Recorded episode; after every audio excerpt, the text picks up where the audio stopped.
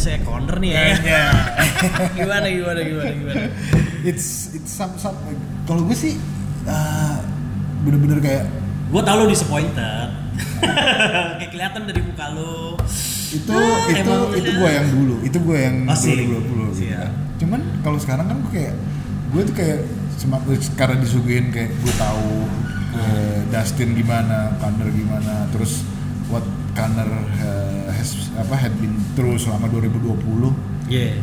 lucu sih kayak gue justru kayak detik-detik pas tadi mereka pada apa namanya eh, keluar mau bertanding tuh kayak bener-bener kayak anjir tegang banget kenapa coba karena Ada ada butterflies-nya itu sih nggak sih yang lu kangenin nggak? Iya. nonton nonton Conor Dan gitu kan karena sih? Iya. lu hate it or love it lo harus akuin dia memang he's Iya. the shit man masih Iya, iya. masih the shit lah Gue setuju. lo kayak Gue salah satu orang yang hate soalnya. banget Eh. Kayak- gue sama dia tuh kayak love hate terus kan ya Eh. most of you most, most of us lah gue rasa gitu di awal-awal dia rise up tuh kayak gue anjing kamar banget lama-lama kayak anjing giung juga sih nih dia trash talknya waktu lawan Habib gitu kayak udah yang terus belum belum personal life-nya yang Hmm. ya ya as a human sebenarnya kita uh, we watch him before our eyes uh, apa namanya uh, evolvingnya dia dari Iya. orang yang cuman bener kayak Dari bener-bener 145ers loh. 145 Sangat kurus hungry, banget kan. bener-bener kayak fokus Yeah. terus habis itu dia bener-bener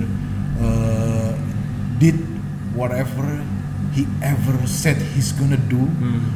sampai yang kayak uh, kemarin gue sempet merinding juga tuh kayak yang uh, reporternya bilang dia ngutip tahun 2013 kayak I'm losing my mind just like Vin Gogh uh, apa namanya Vincent Go yang uh, jadi gila karena artnya but I, I could care less dia bilang selama nanti gue bisa beliin nyokap gue rumah bini Iya, gue iya, iya. mobil uh, for everyday jadi change everyday car gitu-gitu akhirnya sampai sekarang ini dia udah surpass itu semua Iya. kan Transformasinya Gara-gara- gila sih ya. Iya, McGregor yang dulu ke Dewan- sekarang gitu ya.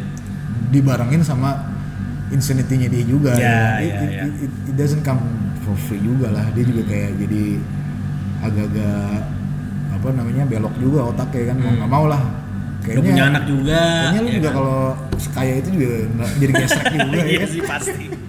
pasti. Gue lebih gue lebih ngilang sih karena gue gak bisa kontrol diri gue soalnya.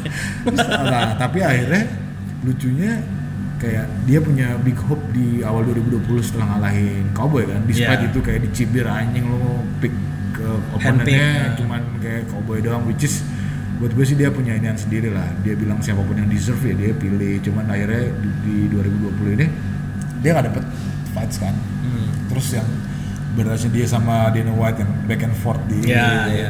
WhatsApp segala macam sampai keluar keluar juga kan lucu juga lah Hmm. intinya dia minta fights tapi juga dia milih-milih ya as, as him dia dia deserve buat milih akhirnya juga dia nggak dapet dapet terus juga akhirnya juga dia mungkin karena gabut juga di rumah kan nggak ngapa-ngapain terus dia juga kesel bingung dia ngaruh ke mental health dia juga Iya, iya. terus tapi ya di sisi lain dia juga punya anak punya keluarga punya bisnis juga sukses atau enggak terus akhirnya juga tapi dia barengin lah masih masih dia barengin sama dia bikin movement sebagai role model atau apa namanya public figure di Ireland dia juga ikut-ikut apa namanya mengkampanyekan waktu itu kan ingat banget sih gue mengkampanyekan lockdown di Ireland segala Hmm. Iya, macam iya. dia encourage health departementnya untuk kayak gini-gitu terus dia juga bikin charity buat para apa namanya tenaga kesehatan yang rumah sakit ya Hmm. Bukannya mix lah dari ups and down dia tuh selama 2020 juga pengaruh juga. Iya. Nah, akhirnya dia nggak dapet dapet tuh. Iya. Di mana divisinya dia waktu itu ingat banget Vakum, kan. agak vakum tuh dia. Tapi Dianya waktu vakum. itu ada apa namanya ya Habib juga kan. Hmm. Dan before Habib tuh kayak Tony Tony lawan Gaethje Hmm. itu juga yang keren banget. Iya. Nggak disangka-sangka tiba-tiba yang tadinya diproyeksikan Tony itu jadi lawan Habib di Yas Island, tapi ternyata Gaethje yang prevail. Iya. Dan akhirnya juga ya sweet story juga buat Gaethje, tapi akhirnya juga di situ Habib yang baru dapat tragedi kehilangan bokap tersayangnya dia terus saya udah dapat juga bertanding sama Geci juga juga juga salah satu momen 2020 Iya. decided untuk retire karena nyokapnya bilang gitu. Terus juga kan mau nggak mau kan it gets into Connor's head ya kan? Hmm. gimana gue nih? Di Connor juga buat gue waktu itu Connor masih pengennya cuma si Habib kan di mana Yes. Habib udah gak mau ngasih. Tapi ada yang lucu setelah itu kan gue inget banget nih eh, timeline-nya. Waktu itu Poirier akhirnya diisukan mau tanding lawan eh, El Si Cucuy kan El Cucuy, Tony, iya, Tony iya. Ferguson Ah. dulu setelah dia kalah Tony Ferguson perlu perlu batu loncatan lagi untuk event-event yang ini gue rasa sih sangat tepat tuh cuman kayaknya waktu itu nggak di lagi nih sama kayak masalah harga juga tuh Hmm. Mungkin, antara iya kan kayak si Tony juga kayak jadi memperjuangkan Dustin harusnya dia dapat lebih dong ini itu akhirnya juga nggak dapat nggak dapat deal kayaknya Hmm.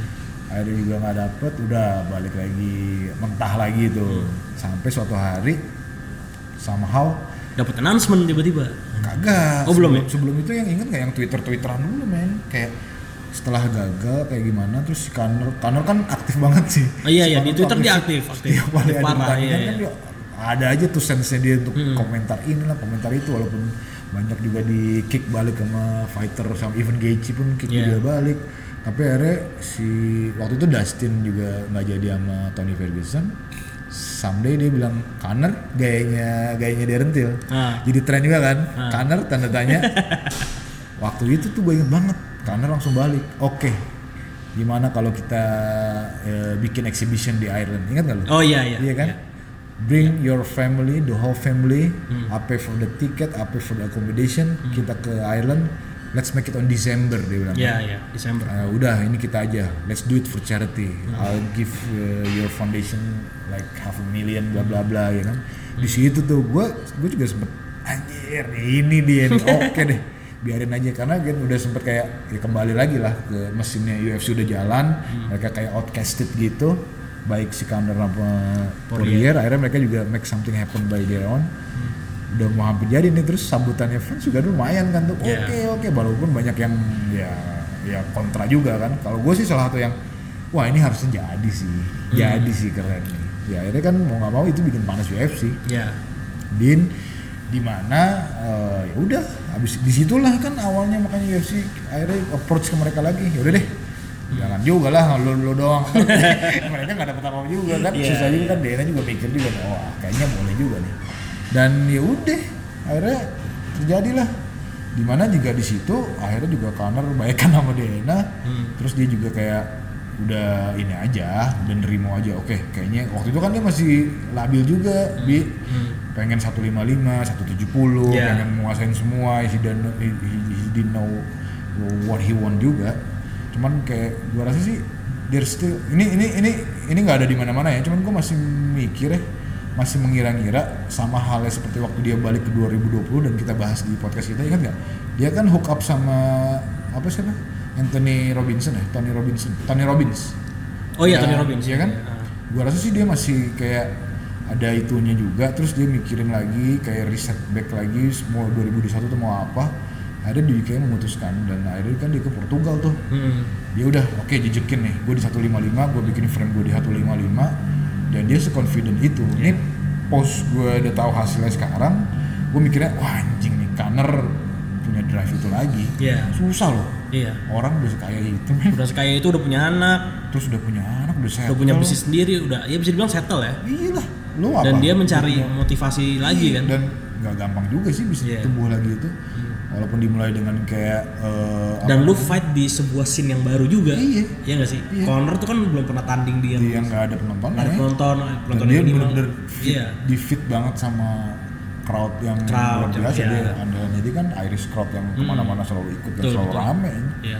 ule ule ule ule ke mana-mana dia pergi kan pasti ada mereka itulah nah gue sangat ngelihat waktu menjelang pertandingan nih kayak wah secara sisi ini sih udah nggak nggak udah nggak nggak usah diragukan lah. Kenapa? Dia udah punya semuanya men. Dia udah punya kayak nutrition company fast fast McGregor itu kan. Iya. terus dia udah punya ya mau, mau apa pun dia udah bisa lah. Terus ternyata kan dia Berapa latihan- risky?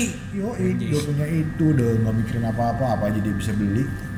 Kayaknya dia untuk eh, persiapan secara teknik dan ini udah balik lagi kan Kevin eh, terus tambah lagi dia punya boxing coach selamanya dia kalau nggak salah ya, yang top itu siapa lah itu juga balik lagi ke semuanya terus kayaknya preparationnya oke terus ngelihat confidence-nya dia ini sama tapi yang bikin gue surprise dan akhirnya juga well I kinda ini juga sih kayak mendukung oh Thunder beda banget nih Iya. approach-nya dia kan Sangat beda, iya upbringingnya dia tuh kayak sangat beda. ya kayak emang udah kayak ini eranya uh, fighter-fighter respect each other karena memang sebelumnya dari pandemi ini juga kan fighters juga uh, apa namanya upbringingnya udah kayak udah mulai yang santai satu sama Iya. lain. Jarang lah. Trash talk tuh udah jarang banget. Karena memang udah shiftingnya ke arah situ which is hey kind it's, it's kind of good. Back back to the all martial arts all about kalau menurut gue cuman yang tapi nggak yang kehilangan nilai jualnya juga sekarang gue dia- ngeliat gue ngeliat Conor tuh dia punya kayak nilai mistis gitu loh. Iya. Kayak uh, meskipun gue gak suka sama dia, cuman kalau dia tanding, Hmm. Dia tuh tanding soalnya kayak seni menurut gue. Bener-bener oke dia he knows everything gitu loh. Uh, ring generalship tuh ada, kayak bener-bener eh sorry maksudnya dia dia penga- pengetahuan uh, MMA-nya tuh bisa dibilang sangat-sangat di atas elit Iya, menurut iya, gue. iya. Jadi itu yang bikin attractive gitu loh. Dari segi teknik yang dia pakai, dari segi cara dia berantem Exactly. dan lain-lain. Sekasual apa pun dia ngejelasin sesuatu, orang tuh pasti ke sirap gitu loh. Iya, Karena betul. you can call him a geek or whatever. Kalau ngomongin sesuatu dia emang kayak serius sendiri. Cuman emang kayak gitu otaknya dan itu nggak dibikin-bikin. Itu yang Iya. bikin dia dia ke orang eh, dia tuh believable banget lah. Orang tuh kayak Yes. ngebeli apa pun yang dia omongin. Sampai ke Dana White juga akhirnya seneng banget kan dia udah kayak gitu. Terus gue Iya. ngeliatnya juga kayak anjir, ini sweet banget sih nih sekarang nih. Di mana, di mana mereka tetap juga nunjukin tenang aja once the gate close we gonna scrap Yeah. like we supposed to be or, or we should be dan akhirnya ya itulah anjir gimana kalau menurut lo insight lo di Eh, pertandingan di fight pertandingan sih ini bilang- ini cukup banyak gua ini sih. gue sih nggak bisa duduk tadi men nontonnya asli dari detik awal Wah, tapi fight ini menurut gue banyak banget apa ya kayak eh, istilahnya banyak banget value lah. Eh, banyak banget value, banyak banget unexpected eh, things. Dan salah satu hal yang gue pertama notice itu pas mereka tanding itu adalah eh, the way counter fight. hmm. gue nggak pernah eh, Conor tuh gue bisa bilang sangat-sangat shifting dari dulu. Dulu kan dia mungkin banyak banyak nendang banyak spinning kicks. Hmm, istilahnya eh, dia punya background taekwondo dan dia pakai gitu loh. Taekwondo terus karat apa eh, sense of karate-nya tuh ada juga gitu kan. Ja- cara dia jaga jarak dengan stance karate-nya tuh ada dia. Eh, nah di pertandingan ini dan bahkan di pertandingan ini dan pertandingan sebelumnya mungkin ya dia sangat boxing oriented menurut gue sangat sangat boxing Iya, oriented iya, iya. dia sangat eh, fokusnya tuh di tangan dan entah kenapa gue jadi eh, apa rasio dia menggunakan kicksnya itu sangat dikit Hmm. jadi dia sangat eh, fokusnya itu di eh, cara dia masuk apa cara celah dia masuk lawan musuhnya sama cara dia keluar in and outnya dia lah gitu dan lo ngeliat itu setelah pas pertandingan lawan siapa?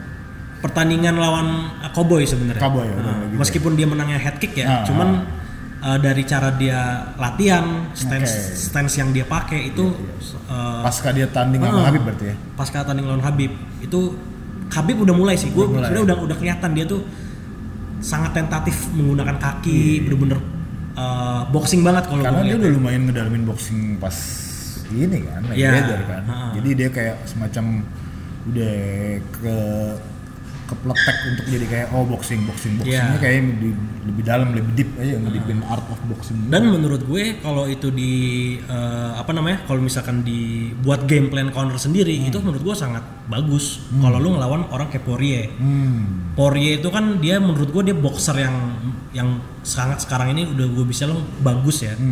Cuman dia masih punya tendensi untuk brawling brawling. ya Jadi kalau lu tahu Dustin Poirier itu dia tuh sebenarnya awal-awal tuh sangat-sangat brawler banget lah. Dia tuh bener-bener yang tipe yang gritty fighter yang kayak maju ke depan sikat hajar tendang nggak peduli teknik lah istilahnya. dia Dan emotionally invested banget yes dari awal tuh Heeh, dari awal dan karena dia sudah transformasi menjadi boxer yang lebih baik, hmm. tapi dia masih punya tendensi untuk nge-brawling itu kalau gue lihat. Hmm. Makanya menurut gua kalau Connor menggunakan boxingnya tuh sangat bagus. Ya, ya, ya. Itu adalah game plan yang sangat tepat untuk melawan dia. Istilahnya kayak lu menggunakan speed lu untuk melawan Poirier yang mungkin agak ploder, agak tipikal uh, blueprint brawler lah yang pukulannya kenceng tapi nggak nggak sekencang McGregor gitu. Jadi dia relies on teknik banget kan si Teknik McGregor. sama punya. volume Ah gitu ya. teknik sama volume. Tapi yang ternyata eh, teori itu tuh ternyata dipatahkan sama performance Poirier yang menurut gue sangat-sangat eh, unexpected dan game plan-nya sangat-sangat bagus sih. Iya. Jujur ya, gue pas Conor lawan Poirier gue udah eh, gue prediksi gue tuh sebenarnya Conor menang. Hmm. Conor menang di ronde ke satu, eh, menangnya tuh menangnya tuh gue prediksikan mirip-mirip lah sama waktu dia tahun 2000, apa 2014. 14 pertandingan pertama mereka ya. Ah, gua gua udah dia gua KO di 6 berapa detik dia? gue lupa berapa detik cuman ronde pertama. Iya, iya, iya. Gua uh, prediksinya Connor bakal istilahnya uh, secara psikologis, secara fisikal itu akan lu ikut main game gue nih. Hmm. Gue bakal narik lu ke game gue gitu. Which is itu yang dia lakukan. Dia Yes. itulah dia gitu. Itulah dia dari dulu. Iya. Which is itu dilakukan juga kalau gue lihat tadi lawan Poirier. Hmm. Cuman yang menurut gue Poirier itu bagus itu adalah maturity dia. Ya. ya. maturity dia. Uh, dia sangat-sangat transform dari brawler menjadi benar-benar MMA fighter menurut gue. Udah bukan brawler lagi. Brawler as in anything goes ya. Iya. Sekarang dia benar-benar methodical, benar-benar oke gue tahu, gue tahu aku harus ngapain. Dan ketika dia pertama kali ngeland takedown ke corner, gue langsung dalam otoga oke, berarti dia udah, bagus nih. Progress dia udah bagus nih. Nggak mainnya nggak rushing, bener-bener bener-bener santai. Secara apa matanya terbuka, open, bener-bener oke dia uh, he knows what to do gitu kan. Di mana nggak gampang ya kan? Iya. Kayak Apalagi lu lawan take down Conor. Gue nggak Iya. not in a million, million years. Gue mikir eh, Poirier milih li- any any eh, game plan yang involving Takedown. takedown atau Iya. grappling. Iya. Gue pikir dia sekali. akan rely sama boxing pure gitu ya kan, karena itulah eh, ini dia plusnya dia. Kalau Iya, kalau iya. prediksi gue sih dia tahu sebenarnya kalau secara boxing wise ya Connor got the edge man jauh dari segi insting dari segi apa. Makanya menurut gue dia take apa uh, dia ngambil takedown dia langsung uh, implement game plan dia untuk uh, wearing counters out. Gue bakal bikin dia capek karena biasanya di ronde kedua ketiga doi pudar nih gitu. Makanya uh, dia langsung take down, langsung di clinch kan sama dia. Nah, pas di clinch itu uh, gue ngelihat kayak uh, itu ada dia si Poirier tuh berusaha keras untuk bisa nge-clinch dia terus untuk ya kasih pukulan-pukulan kecil buat wearing counters out gitu. Tapi Sempat exchange eh, Nah, shoulder, shoulder, ya? strikes iya sempat ya. exchange shoulder strikes cuy ya anjir keren banget di kakinya diinjek nih banget gue ngeliatnya kalau itu dan kayak eh, ya meskipun itu menurut gue nggak sukses sukses banget Iya. karena emang Poirier bukan wrestler Hmm. in any way dia bener-bener ya gue bilang dia generalis banget Hmm. Bisa semuanya tapi nggak ada yang masterful But he's a black belt jiu-jitsu man. I know, cuman maksud gua dia bukan tipe yang master banget Iya, lah, iya, tapi lebih yang kayak ya udah dia bisa generalis banget dia. Dia eh, dia abis sempat pas di break tuh kan dia ngos-ngosan tuh, kalau gue lihat. iya, sangat iya. sangat capek kan, Iya, iya. tapi dia tetap stay composure, dia gunain experience dia, gua, dia udah lebih sadar, dia udah lebih dewasa, banget. Nah, dia udah tahu istilahnya kayak oke gua nggak boleh kemakan nih, gua nggak boleh panik, nggak boleh ini, nggak boleh ini, udah udah kelihatan udah sangat bagus tuh dan yang yang paling gue nggak nyangka ternyata calf kick dia tuh sangat menjadi ini banget Exactly. pengaruh besar banget buat di fight ini Yes, yes. Calf kick tuh yang Calf gue pengen kick. sorotin. Heeh. Karena lagi tren men lagi tren. lagi tren Jadi is- kita kita tuh udah dijejelin sama eh, komentator-komentator semuanya tuh kayak bilang eh, calf kick is getting Yes. eh, big Yeah. eh, lately. Ah. Kenapa? I, salah satu teknik yang nggak pernah digunakan dulu, Hmm. salah satu teknik yang di overlook sama semua orang Hmm. karena orang nggak pernah tahu. Dulu kan suka ada inside leg kick, outside leg kick, itu kan pasti kena paha, ya Yeah. kan, kena outside tight. Cuman ternyata di di depan di an- di apa di luar-luar otot di yang di samping eh, tulang kering tuh ada otot sensitif yang kalau kena tuh Iya. kena tuh gila. Jadi kan udah udah terbukti kan ke beberapa petarung yang yang yang gede-gede lah yang lu pasti inget juga ya salah satunya si Sugar Sean O'Malley kan. Iya. Dia benar-benar kayak udah segimananya dia prepare ya terbukti calf kick is ultra efektif Yes. ketika lu bisa mengeksekusinya dengan benar. Dan Dan, dan, kalau lu lawan corner itu sangat cocok. sangat cocok. Sangat Tapi cocok. gua nggak nyangka Conor bener-bener overlook itu. Kenapa? Ah. Ya, gue mikirnya sih Conor sih nggak pernah ada yang dia miss lah. Hmm. Apa pun dia pikirin tuh. Mau cuman as little as movement pun dia dia dalemin kan. Hmm. Iya. Gue tuh mikirnya nggak nggak mungkin kayak pas gue gue ngeliat tadi tuh calf kick satu cepat. Ah kayaknya nggak telak nih. Hmm. Karena gue tahu mungkin minimal Conor udah punya apa namanya Udah eh, ready. udah ready, Udah udah, ready. bisa apa namanya udah bisa eh, peri bukan peris apa namanya eh, ngecek ngecek Iya. itu gitu loh. Cuman kayak dibiarin, dibiarin. Dan calf kick itu kelihatan kayak nothing men. Dan sangat over and over uh, over and over again itu terbukti gitu kayak it was it looks like nothing. Cuman memang sih di spot sama si uh, siapa di Simulo kan ini kan udah nih udah nih udah kena lagi nih nih udah nih mulai nih mulai nih mulai kena nih. Bener ternyata.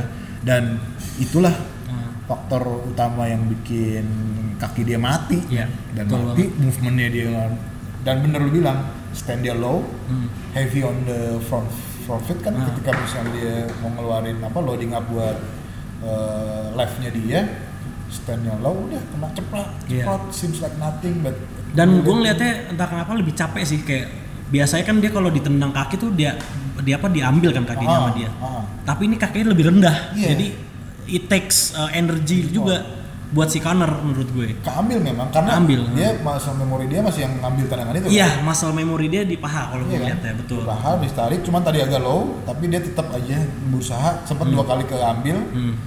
yang akhirnya juga eh, apa namanya assessmentnya dia pas di post fight press conference gitu, I should have, I Iya. should have tempel dia pas lagi ngaki, udah clinch dia lagi karena dia dia nggak nyangka. Iya. eh, Soalnya kalau kita lihat Warrior bakal- tuh bukan tipe leg kicker. Exactly. Dia bukan leg kicker kalau sama sekali. misalnya Geci, gue masih Geci Iya. pasti dia pasti lebih siap menurut gue.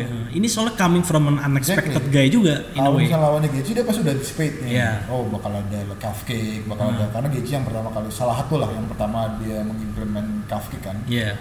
Terus eh, karena ini Poirier yang dia nggak pikir bakal eh, implement tuh tendangan, Hmm. akhirnya dia nggak apa namanya ya overlook itu terus Iya. sekali dua kali tiga kali looks like nothing tapi benar-benar kayak anjir. I feel like there's a football in my leg. Iya iya iya. Makanya Kebayang sih.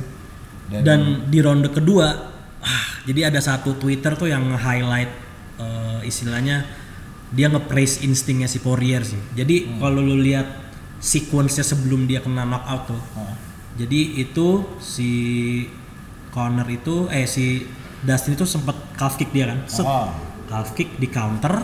Habis itu si Poirier ngasih eh, right hook Iya. kena tuh dikit tapi nggak signifikan di kepala tapi pas dia kena si abis setelah impact itu terjadi ke Connor Ah. si Dustin itu ngeliat kakinya si Connor kakinya Connor tuh jadi abis dipukul dia apa kayak lemes ngeleong gitu kayak plek gitu kan Oh, oh. di situ dia langsung oh Udah kena nih kaki udah dia. kena Oh. jadi kalau lu lihat fightnya nih ya teman-teman ya lu cari momen sequence pas si Connor itu lagi diserang Hmm. itu itu lu coba lihat pas lagi Dustin ngeliat kakinya Connor di situ dia langsung brek dia langsung maju jadi dia bener-bener abis ngasih right hook dia ngeliat kakinya Connor agak eh, istilahnya agak lemes langsung tuh dia oke ini saatnya gua gua habisin karena dia udah tahu ini udah udah kaki lu udah nggak bisa nggak bisa dipakai lagi Yes, yes. dan habis itu ya lu itulah Poirier balik lagi yang gue bilang tadi tendensi brawlernya keluar. tendensi brawlernya keluar kan akhirnya Di mana kalau di sini dia keluarinnya di saat yang tepat. Yes, Karena dia di udah- saat yang tepat. Jadi dia, Itu dia. Kalau misalnya dia pakai atau dia capital capitalize uh, brawler side-nya of dia of him untuk dipakai tuh ya di saat seperti ini Yes. sebenarnya gitu kan. Dan insting itu yang sekarang ngebantu kayak jadi dia nggak nggak buang energi sebenarnya. kan. Coba kalau counter lagi fit, kakinya lagi fit, gue juga gue juga agak mikir nih tadi, kok bisa ya? Dia kena barrage of uh, punches. Dan counter loh ini, counter yang boxer banget, cuman dia udah kayak nggak bisa gerak begitu. Dipukul sekali jebret jebret jebret jebret, Iya. kayak movementnya tuh kayak limited. Ya udah, Iya. ternyata memang setelah kita tahu itu kakinya, oh oke, Iya. dia kena pukulan-pukulan kayak gitu tuh kayak oh anjir Iya, dan menurut gue itu TKO-nya sangat-sangat ini sih.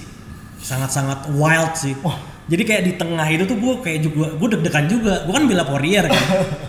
Soalnya corner lu ditonjok sekali habis lu. Dan lu lu lu Iya, eh, it takes one iya, left hand it takes one left hand, lu bisa habis. Dan lu choose untuk brawling sama orang kayak Connor yang Iya. marksmanship dalam sniper tangannya itu dia bisa tinggi banget, keluarin cuy. bisa dikeluarin kapan second, aja. terus. Iya. Udah, little dan akhirnya tapi akhirnya ya Poirier menunjukkan kayak who's the man here? gitu kan. Kayak udah kayak dia ngambil momentumnya langsung dihabisin pakai left hook dia brawling dia keluar dan akhirnya menang. Iya. gue sangat nggak gue nggak nggak gue nggak pernah expect corner out sih. Jadi kalau lihat dia tuh out out. Sebenarnya pas kena uh, pas right, dia kena right hook dia Iya. masih stumbling jatuh. Pas di follow up, Follow up, dia udah. out, out. gue ngeliat dia kayak udah out gitu lemes. Dan that's his first time Iya. knock out like that Iya, get In knocked out like that whole- ya. Bener-bener, career. iya.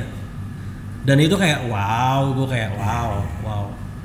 dan, Dan- itulah sweet story-nya kalau gue ngeliat kemenangan si Dustin tuh kayak gitu bro Yes. dia, dia tuh kayak beneran battle tested warrior yang finally get into his ultimate battle terus ya sekarang. Kalau gua despite ngeliat- despite of dia bu- ini bukan championship uh, bout ya tapi Yeah. ya tetap man this is the biggest fight gue buat gue dan it accumulate the dari semua apa yang dia pernah uh, capai. Karena udah terbukti karena uh, di- dia tuh ngedapetin ini semua setelah kayak dia ngelawan warriors warriors yang nggak cuman Iya. ya itu doang. Apalagi terakhir-terakhir kan semua. Eddie Alvarez yang boxer juga dia, dia buktikan Hmm. dia bisa diatasin. Si Max Holloway juga udah, udah terbukti dia bisa atasi dengan hard dan boxingnya. Terus terakhir eh, Dan Hooker juga kan Iya. ya ini dan akhirnya gue sih bilang dia deserve untuk Iya. mendapatkan kemenangan ini yang walaupun gue cuman prediksi gue itu cuman ya hati gue pengen Dustin menang di sini Hmm. pala gue nggak bisa bilang Iya. nggak kebayang Iya, iya. Dustin bakal eh, ngalahin Kandor kayak gini Iya, iya. Belum bayarnya belum ya? Oh iya. 29.000. Oke. Makasih. Siap, makasih. Intermezzo asik. Dan menurut gue ini sih kayak eh, apa namanya? Menurut gue tuh eh, kalau dianalogikan ya, it takes grind, it takes hard work to make a diamond shine sih. Dan Iya. itu yang dia lakukan kan. Iya, dan bener banget Dan akhirnya diamond itu, diamond itu akhirnya bener-bener Terpoles shine, dan di shine. tadi, Iya. bener-bener tadi. ini tuh kayak eh, polesan polesan terakhir yang bikin Polesan terakhir finishing touch, oke ini main event diamond jadi tak. Nah itu, itulah tadi. Kalau Iya. dianalogikan kayak gitu. yes yes Jadi eh, kalau lo ini ya, kalau lo ada waktu nih ya teman-teman ya, lu coba lihat interview dia, interview eh, Dustin Poirier di UFC waktu Hmm. itu dia dikasih kayak video gitu Eh, dari dia pertama kali di WEC, pertama kali masuk UFC, pertama Hmm. Terus dia kali dia, ngomentarin tanding video lawan itu ya? Conor dan dia ngomentarin yes video itu. yes.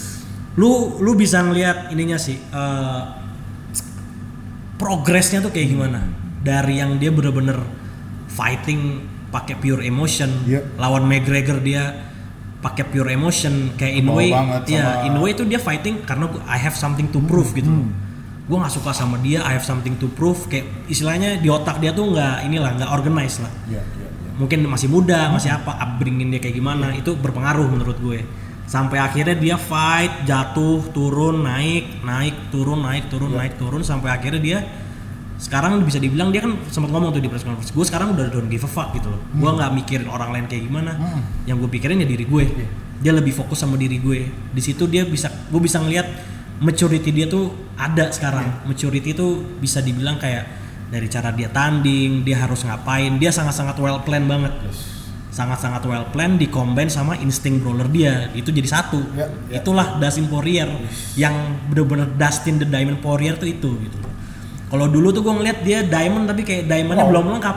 Ya. Masih masih raw. ya Masih Belum dipoles, bentuknya. masih dipoles. tahu itu diamond cuman Iya. kayak masih rough dan kasar dan belum berbentuk diamond yang ya bisa shine Iya. optimal kayak sekarang Betul. karena eh, edges edgesnya belum diasah Betul. sebagaimana mestinya kan Iya. ternyata ya ingredientsnya itu Hmm. dia somehow harus eh, mengcombine eh, jiwa brawler atau got something to prove itu sama maturity yang bisa bikin sebenarnya itu jadi lebih optimal. Iya. It's a it's a very very uh, sweet story sih yang kalau misalnya teman-teman pendengar mau ikutin ya menarik banget tuh Menarik, ngikutin ya. si Dustin dari awal sampai ini di mana juga dia uh, ya nggak kalah nggak kalah menariknya juga lo ngelihat uh, apa outletnya dia uh, ngeluarin atau enggak menggunakan apa platformnya dia sebagai petarung tuh untuk ya udah give back to his uh,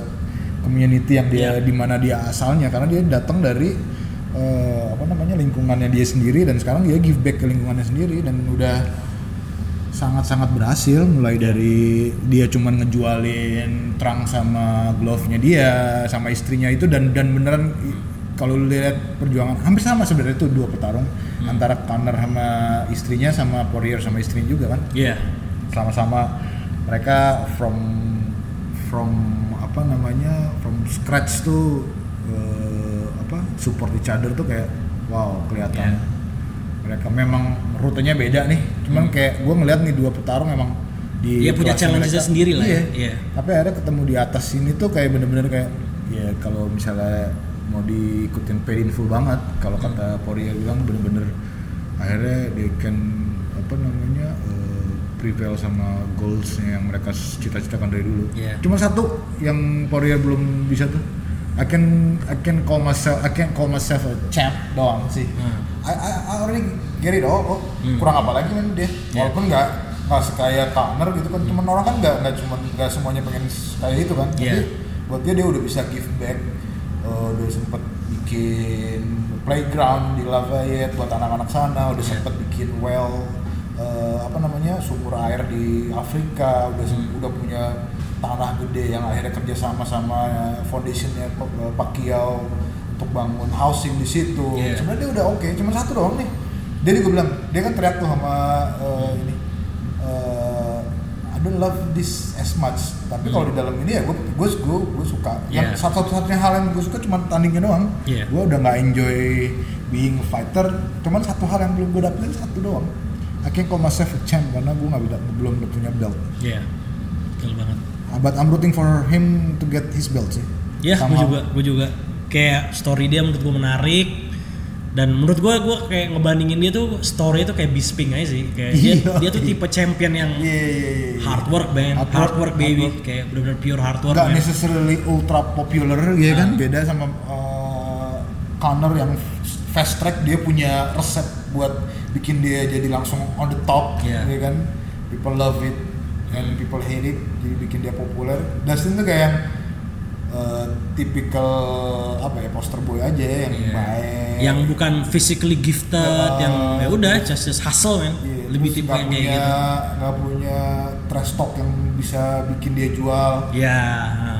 Se- yang yang paling miris tuh kayak even Nate Diaz tuh nggak tertarik sama dia gitu loh Iya, iya, iya, iya, iya. itu kan kayak anjing gue sih kasihan banget sama itu liat kayak even Nate Diaz tuh nggak nggak merasa pertandingan sama Poirier tuh kayak menarik sampai dia harus cancel kan Iya, iya. karena anjing yang ngejual nih kayak ini kan dia mah datar-datar aja Iya. tapi ya sekarang kalau gue, gue bilang ya sekarang eh, ber- berbalik main posisi Betul. gue yakin di- Diaz bodoh aja kalau misalnya nggak mau tanding lawan Poirier Iya. soalnya sempet sempet ke, kebahas sama Poirier Uh, I still wanna fight Diaz Yes. Speaking of Diaz, abis ini nanti kita akan bahas soal lightweight yang lainnya nih ya. Yo, Ya, yo, ada yo, Chandler, yo. ada Hooker, Oh ada God. Diaz juga nanti This- ada iya ada ini This juga irisannya. division is so stacked up man Yes. terus juga uh, apa namanya fighter-fighter yang involved dan bertanding Hmm. sama itu kayak bener uh, menarik untuk dibahas oke yuk kita bahas yang lain setelah Yeah. ini Kita will be discussing about apa aja nanti ada Chandler versus Hooker dan landscape lightweight